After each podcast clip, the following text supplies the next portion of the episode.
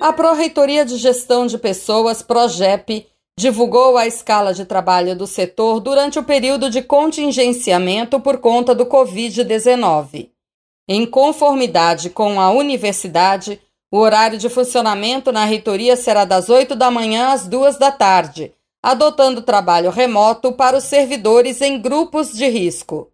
Algumas atividades foram suspensas, como procedimento para a validação da autodeclaração étnico-racial previsto para o dia 26 de março, e os cronogramas de concurso para professor substituto.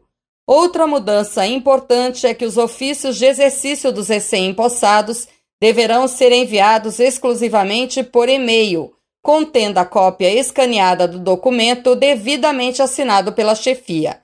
Além dessas medidas, a Progep adotará turnos alternados de revezamento, mantendo o setor em pleno funcionamento, assim como a entrada e saída de processos administrativos.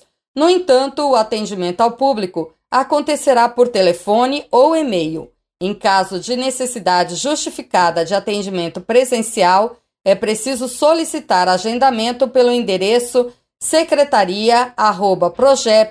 secretaria@progep.fal.br ou pelo telefone 3214 1032.